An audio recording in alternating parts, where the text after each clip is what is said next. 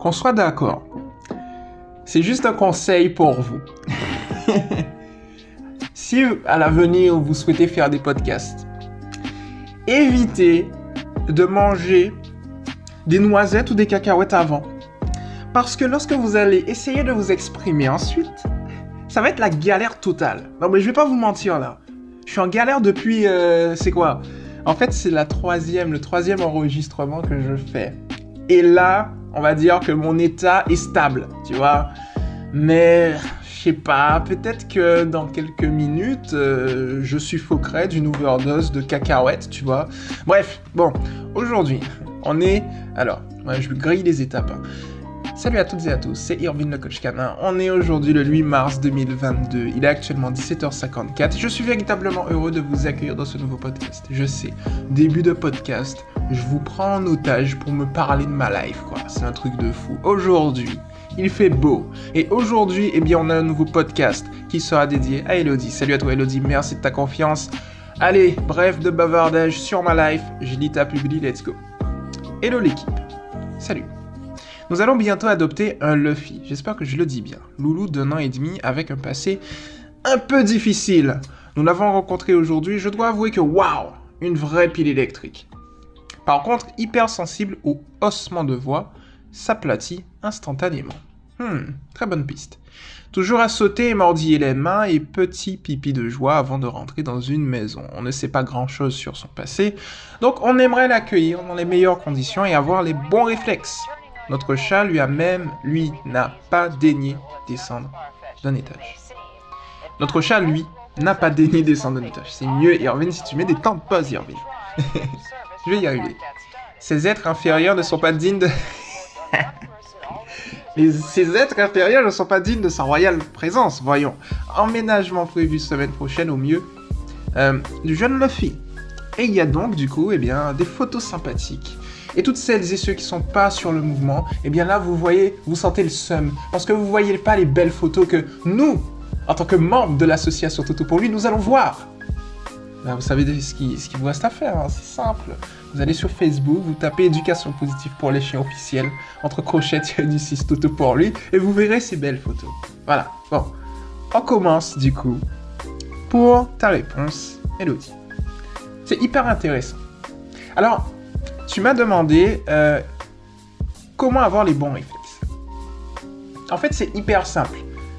Si tu veux, il va pas y avoir forcément une succession de tâches ou d'activités à mettre en place ou de processus ou autres, euh, comme on pourrait l'entendre énormément sur certains forums ou même de la part de professionnels. J'envoie le pic juste comme ça parce que ça me fait plaisir.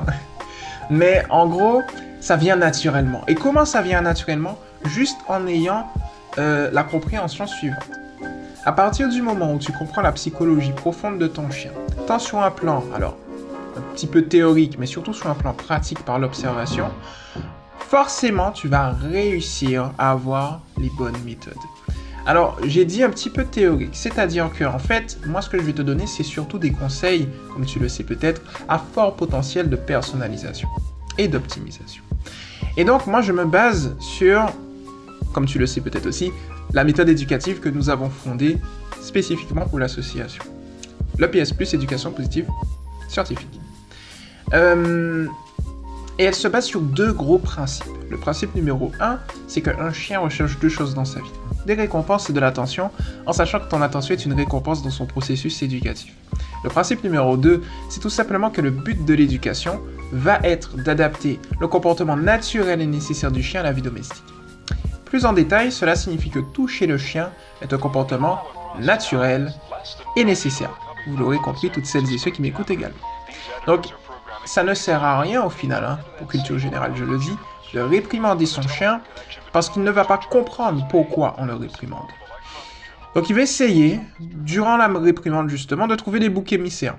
Il va se dire, ah tiens, peut-être que ma référente ou mon référent affectif, eh bien, il est en train de me réprimander par rapport à ce que je vois à l'heure actuelle. Il va faire des mauvais liens de cause et effet, comme je l'ai dit. Et en fait, il va généraliser au bout de moment à tout. Jusqu'au moment où, eh bien, ça va passer dans son inconscient, il va en faire une habitude, voire un trait de caractère. Parce que ce qu'il faut comprendre, c'est qu'on a plusieurs degrés, en fait, au niveau de comportement. À un moment, le comportement, il est euh, vague, du point de vue du chien, défini pour nous mais vague de son point de vue. Et avec la pratique, il va commencer à se préciser, mais il restera d'une certaine manière à un certain niveau, au niveau du conscient. C'est-à-dire qu'il va devoir réfléchir pour faire certaines actions, euh, en l'occurrence certains ordres, etc. Et euh, avec la pratique, plus on va pratiquer, et plus, eh bien, euh, certains ordres, certaines actions de la part de ton chien vont devenir des automatismes, parce que le chien, tout comme nous, nous sommes des êtres d'habitude. Nous adorons, nous kiffons terriblement les habitudes. Et par conséquent, à partir du moment où il en fait une habitude, c'est là que ça va être très compliqué. Alors là, je parle non pas des bons comportements, mais plutôt des ce qu'on appelle dans notre jargon des déviances de comportement. Eh bien, euh, les déviances de comportement, lorsqu'elles deviennent une habitude, eh bien, ça devient un peu problématique parce que ça va prendre plus de temps euh, pour le régler. Mais c'est pas impossible à régler. Et le fait est que la succession d'habitudes d'un chien dans son inconscient profond, forge son tempérament, son caractère. Oui Donc c'est un petit peu comme ça le processus en fait. Et, pardon, euh, ce qui se passe euh, pour toi Elodie et pour Luffy du coup, c'est que lorsque on hausse la voix, il s'aplatit instantanément, on se rend bien compte de l'habitude qu'il a, qu'il est en train de l'habiter. C'est-à-dire que c'est une mauvaise habitude, un mauvais lien de cause et effet, on va, va pas se mentir, il faut pas qu'on ait le prix Nobel pour le voir, mais euh, on se rend compte que c'est un chien qui a certainement été battu. Parce que s'il s'aplatit, euh, il se met euh, justement dans cette condition, c'est parce qu'il a peur justement. Et il essaye donc du coup en s'aplatissant, alors j'aime pas trop ce terme en fait, hein, position de soumission, j'aime pas ce terme, je préfère en fait position d'apaisement. C'est-à-dire que le chien, il se met en position pour essayer d'apaiser son référent affectif ou sa référente affective. Euh, c'est pour ça qu'il se met comme ça. Il se couche. Alors, il y en a certains qui peuvent s'asseoir, il y en a qui vont chouiner. Enfin, c'est au final un comportement qui est logique et qui va juste permettre au chien de s'apaiser dans un premier temps, mais également dans un premier temps d'essayer d'apaiser le référent affectif de telle sorte à ce qu'on ne le frappe pas. Donc, c'est ça en fait, par habitude, il a eu ça. Voilà. Et bien évidemment, toutes les déviances qui s'en suivent. Bon, donc ça c'est le premier point. Alors ici maintenant, euh, on sait qu'il a un passé, on sait qu'il a certaines déviances de comportement bonnes euh, ou aussi euh, mauvaises. Alors des déviances de comportement bonnes, et on vient ça va être compliqué. Il a des comportements qui sont bons, il a des déviances de comportement. Voilà. Et donc du coup, la première chose que je te conseille, Elodie, ici, qui est hyper important, parce que je m'étais évadé en fait. On parlait des principes de l'éducation. Voilà avant, que je te conseille d'autres choses, je vais me calmer, je vais revenir au principe dont je te parlais. Donc, on a les deux principes que je t'ai donnés. Donc, à partir du moment où tu as compris ça, aussi le premier principe, je reviens rapidement dessus. Euh, le chien, à un certain niveau, est ce qu'on appelle, de manière marketing, un être d'intérêt. Il kiffe l'intérêt. C'est-à-dire, il fait des actions parce qu'il sait qu'il peut en obtenir quelque chose. De légitime, de positif toujours. Donc, du coup, il y a deux actions que l'on va mettre en place pour pouvoir évoluer dans notre processus éducatif. La première action, c'est tout simplement de faire ce qu'on appelle du renforcement positif, du R+. C'est-à-dire que tu vas augmenter l'apparition d'un comportement en y ajoutant quelque chose que j'appelle, que je qualifie de très appétitif. et de l'autre côté maintenant, c'est ce qu'on appelle du conditionnement opérant au final. De l'autre côté maintenant, eh bien, les comportements que tu n'apprécies pas, que tu souhaites euh, que ça diminue, eh bien tu vas tout simplement retirer ton attention. Et de là, de lui-même, sans avoir fait de réprimande, sans rien du tout, tu rentres dans sa psychologie profonde parce que lui, ton chien, le fils, il va se dire quoi? Il va se dire, hum, lorsque j'adopte le bon comportement, j'obtiens de bonnes choses. Cool Par contre, eh bien, lorsque j'essaye ce type de comportement spécifique, je n'ai aucune réaction. Donc, du coup, il va savoir très exactement le bon comportement qu'il faut qu'il adopte de lui-même euh, pour avoir ce qu'il veut. Et toi, au final, Elodie, tu vas devenir ici une boussole pour lui. Tu vas lui indiquer la direction. Comme j'aime bien le dire, un chien a mille et une manières de faire des erreurs, mais une seule bonne manière de faire. Alors, toutes celles et ceux qui m'écoutent, si vous réprimandez votre chien euh, à chaque fois qu'il fait une erreur, en fait, vous n'aurez pas le temps de finir son éducation. Vous n'aurez pas le temps de finir son éducation, ce sera déjà la fin du monde. il y aura tellement d'erreurs à corriger. Parce que le chien, tous les jours, il fait des erreurs, comme vous. Donc, du coup, vaut mieux lui montrer tout de suite, voilà la voie, et le reste, tu ignores. Et de lui-même, il va se dire, ah, mais c'est là que j'obtiens de bonnes choses. Alors, je vais pas essayer de tester autre chose. Voilà, de temps en temps, il peut tester. Mais lorsqu'il va voir que la voie, c'est là, il restera là. Et c'est aussi simple que ça. Et la base de l'éducation, au final, est basée sur ces deux principes. T'as pas besoin de plus pour éduquer ton chien. Tu vois? C'est pour ça que j'ai essayé de les faire les plus pratiques possibles. Ensuite, maintenant, on vient au conseil principal, et ensuite je vais te rediriger vers des trucs hyper intéressants. C'est tout simplement que ici, je pense que la première étape pour ton chien, Elodie, ça va être de reprendre la maîtrise de son énergie. Parce que très souvent, je donne souvent cet exemple. Imagine-toi sur un yacht qui t'appartient, qui s'appelle le processus éducatif de ton chien Elodie et le film. Et puis, euh, ce magnifique yacht de plusieurs milliards d'euros, eh bien, euh, il est dans une mer hyper agitée, en pleine tempête des Caraïbes. Voilà. Et donc, du coup, euh, dans un cyclone, dans un typhon, bref. Et donc, du coup, ce qui se passe, Elodie, c'est que toi, tu vas te dire, mais merde, si, bon, on va pas se mentir qu'un yacht en pleine tempête, bon, il peut chavirer, tu vois. C'est pas comme les canaux. Les canaux, c'est sûr que ça va chavirer. Là, tu peux, par rapport à un yacht, tu peux te dire, mais est-ce que ça va chavirer? C'est hyper grand. Après, un yacht, c'est pas un paquebot non plus. Bon, là n'est pas la question. Revenons sur euh, le terrain de l'éducation. Ce qui va se passer, c'est que toi, tu vas te dire, mais le yacht, il peut chavirer en fait, parce que les vagues sont hyper grandes. J'ai peur. Et ton chien a peur. Ouf, ouf. Et donc, du... Et donc, du coup, ce qui se passe, c'est que tu vas te dire que le danger premier, c'est les vagues. Imagine maintenant que les vagues te font chavirer, font chavirer le bateau, c'est la galère, t'es dans l'eau. Et là, tu te rends compte que t'es toujours en vie. Que ton toutou est toujours en vie. Mais que quand tu euh, plonges dans l'eau, tu vois des putains de requins. Et là, tu te dis, bordel. En fait, le, le vrai danger, c'était pas les vagues. Parce qu'au final, c'est que de la flotte vrai danger, c'est les requins qui sont hyper affamés et qui n'attendaient que, euh, moi et Rouf Rouf pour euh, vous faire un festin. Pour revenir dans le processus éducatif par rapport à cette magnifique image, que j'utilise depuis des, mois, voire quasiment des années, eh bien, l'eau, l'océan, représente l'état émotionnel de ton chien. Le bateau représente ton processus éducatif. Les vagues représentent les problèmes qui sont superficiels les requins représentent les vrais problèmes. Ce qui se passe en fait, si tu souhaites véritablement régler les problèmes de ton chien, donc c'est-à-dire notamment les déviances de comportement, sauts, mordiments, etc., c'est de calmer l'océan. Si tu calmes l'océan, tu vas voir les vrais problèmes euh, surgir.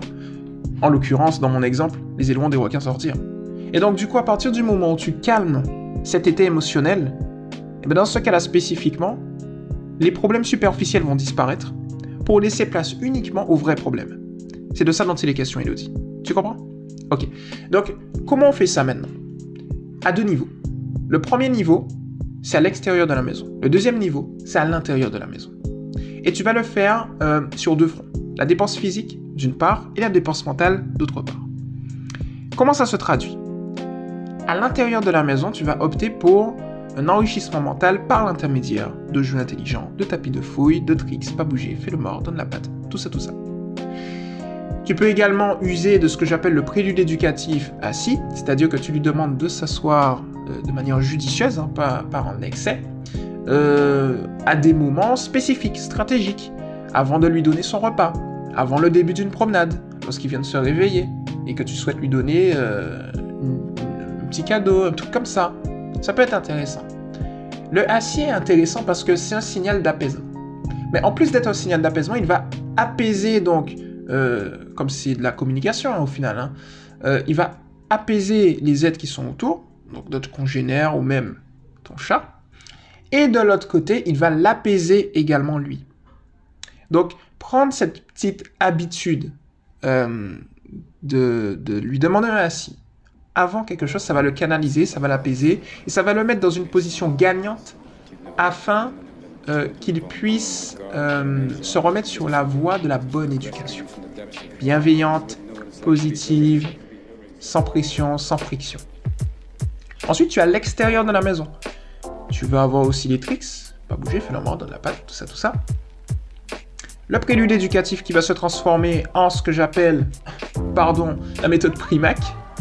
C'est tout simplement le fait que tu vas demander à ton chien de s'asseoir avant de lui donner l'opportunité d'aller voir euh, une distraction. C'est-à-dire que si tu vois qu'il est excité par rapport à un congénère qui arrive, par rapport à, je dis n'importe quoi, à, un écureuil ou un ovni, mais en fait, tu vas lui demander. Alors, il va certainement euh, euh, tirer, tu vois, tirer, et donc du coup, tu vas le laisser tirer dans le vent. Et au bout d'un moment, il va se dire, mais je tire, mais j'arrive pas à avancer, j'arrive pas à obtenir ce que je veux. Comme tu es sa référente affective, il va se retourner vers toi. Il va se dire, bordel Elodie, c'est quoi ce bordel? Qu'est-ce que tu me fais là? Et donc, du coup, toi, tu vas l'observer, et dès que tu vas voir qu'il est calme, eh bien, euh, tu vas tout simplement le féliciter. Tu peux lui demander de s'asseoir. Tu vas lui demander de s'asseoir. Euh, et ensuite, dès qu'il est assis, tu lui donnes l'opportunité d'aller voir la source de sa distraction. Double récompense. Assis, tu félicites. Et ensuite, bah écoute, mon poteau, je te donne l'opportunité d'aller voir ton ovni. Voilà, C'est ça la méthode Primac en fait. On l'utilise souvent, euh, tu sais, euh, pour les enfants aussi. mange tes épinards et je te donne une glace. Quelle arnaque Mais ça marche, c'est hyper efficace. Donc du coup, tu peux faire ça. Euh, en complément de cette méthode Primac, je te conseille d'enrichir euh, son quotidien avec divers environnements.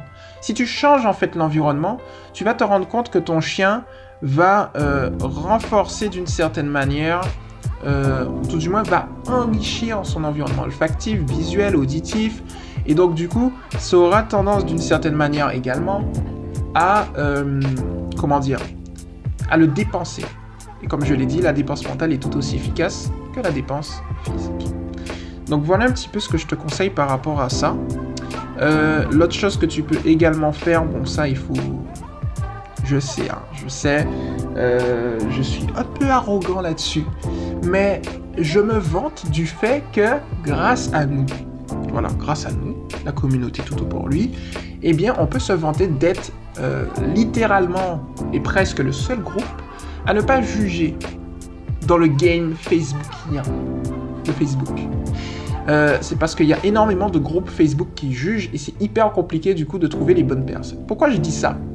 Parce que en fait, moi ce que je te conseillerais, si tu arrives à, trouver, euh, c'est des groupes de promenade. Alors je pense que les groupes de promenade sont un peu plus soft que les groupes d'éducation parce que mis à part nous, euh, pour les retours que certains ou certaines d'entre vous me font par rapport à d'autres groupes d'éducation euh, positive, euh, entre guillemets, pour ces groupes-là. Encore pire si c'est traditionnel, on n'en parle même pas c'est qu'il y a beaucoup de jugements, c'est hyper... Euh, on dirait que les gens, ils, jouent leur vie, alors que tu demandes juste euh, comment apprendre la propriété à ton chien, ils vont te parler du conflit Russie-Ukraine.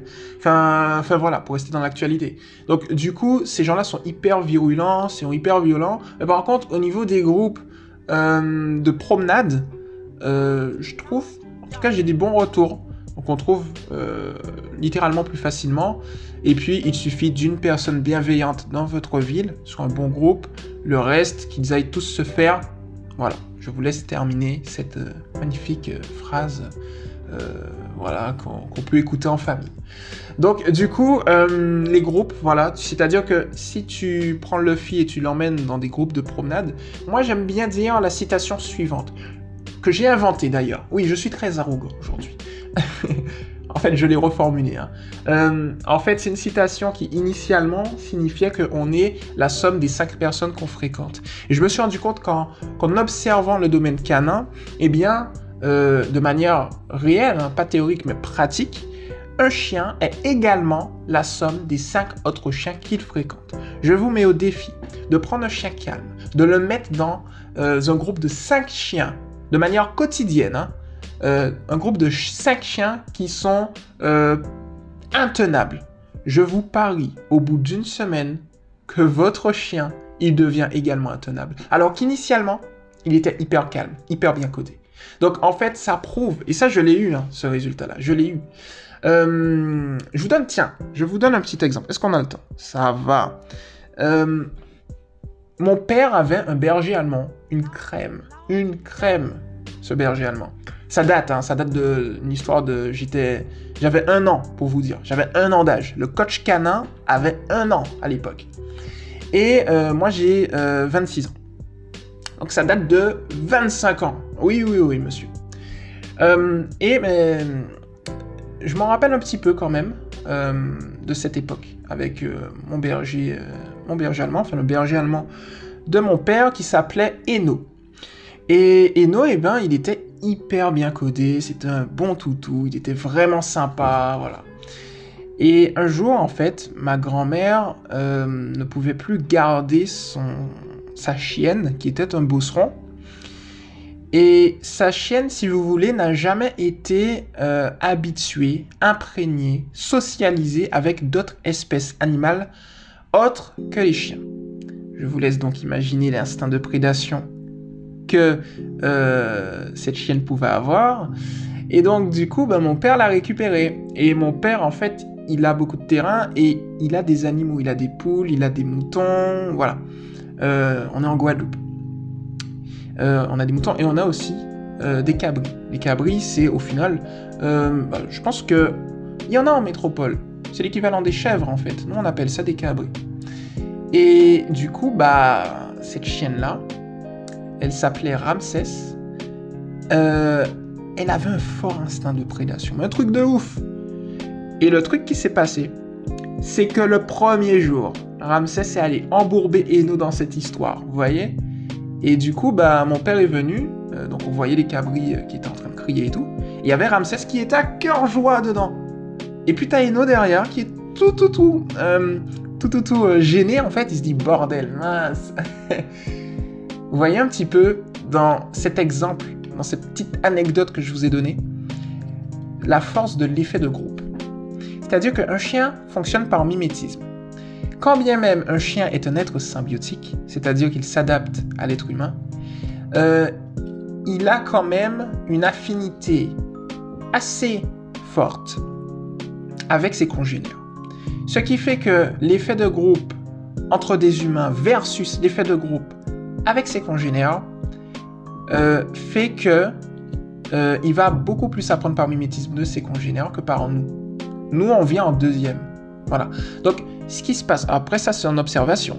À valider ou invalider, voilà, c'est à vous de voir. Mais en tout cas, euh, j'ai essayé d'invalider justement cette hypothèse plusieurs fois et je me suis rendu compte, comme je suis sur une base scientifique, je me suis vite rendu compte euh, que j'arrive pas à l'invalider en fait. C'est-à-dire qu'à chaque fois que j'ai des exemples, à chaque fois que j'analyse en profondeur, et ça fait deux ans, euh, quasiment trois ans que j'analyse ça, euh, en parler de mes activités, bah, je me suis rendu compte que c'est vrai en fait. C'est pour ça que j'insiste sur le fait que parfois, vous, pouvez avoir un chien, ça, ça, va aussi dans le bon sens, hein, on va pas se mentir. Un chien qui est hyper turbulent, vous le mettez euh, autour de 5 chiens bien codés, il devient hyper bien codé au bout de quelques temps.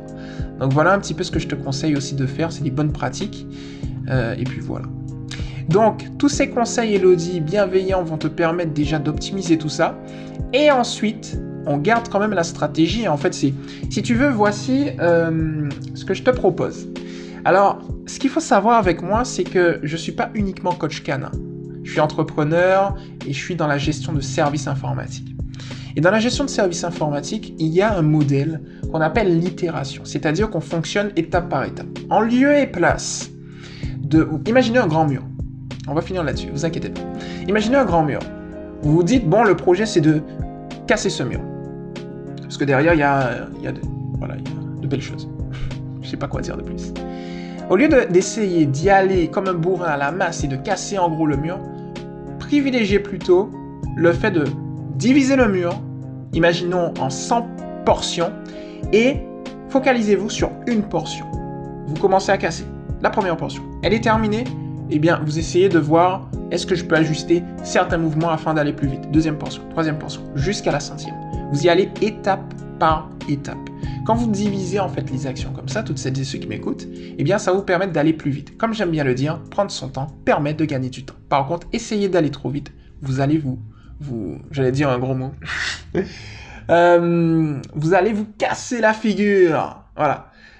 Et en fait, l'itération, dans le domaine canin, bon, c'est un concept qui vient euh, de la gestion de services informatiques. Ok, pas de souci. Mais au final, l'itération, c'est un concept de vie. On pourrait se dire ça comme ça. Donc en gros, euh, ça repose sur un modèle qui s'appelle la roue de Deming. Et la roue de Deming, en fait, c'est quoi? C'est tout simplement quatre étapes simples. C'est une roue que vous divisez en quatre et vous mettez euh, en haut à gauche un P, plan en anglais, un D, do en haut à droite, en bas à droite, check, euh, donc un C, et en bas à gauche, vous mettez un A pour act, ou j'aime bien dire aussi adjust. Qu'est-ce que ça veut dire en fait? En gros, la première étape dans votre processus éducatif, c'est de planifier. Donc, du coup, là, tu vois, Elodie, on a planifié. C'est une stratégie qu'on va définir. Donc, on planifie. Donc, tu vas planifier les différentes actions que tu vas faire sur du court, moyen terme, euh, un mois, deux mois. Ensuite, lorsque tu auras euh, planifié, tu vas agir. Donc là, on est dans la planification. Et ensuite, ce sera à toi d'agir. Quand tu vas agir, eh bien, tu vas checker, check en anglais, euh, tu vas vérifier. donc tu vas vérifier que ce que tu as fonctionne. Et ensuite, après le check, on a adjust ou act. Alors, on aurait tendance à dire que act égale agir. Hein. Moi, je le traduis en agir, mais je préfère adjust. En fait, c'est adjust. Donc, on ajuste en fonction de ce qu'on observe. Donc, la roue de Deming en éducation positive est hyper efficace. On planifie, on agit, on vérifie, on ajuste. Et en fait, il faut bien visualiser que cette roue, elle est sur une pente. Donc, en fait, on est sur une pente grimpante. Joli jeu de mots. Et donc, du coup, on a une roue. Et la roue avance vers le haut. Mais vous allez me dire, mais une bordel de merde. Tu nous arnaques là. Comment tu fais pour faire évoluer une roue sur une pente qui est grimpante? Enfin, qui évolue quoi, vers le haut. Vous voyez? En fait, c'est parce que cette roue est maintenue par une cale. Et la cale représente le niveau où vous êtes. Et que vous devez, où vous devez rester.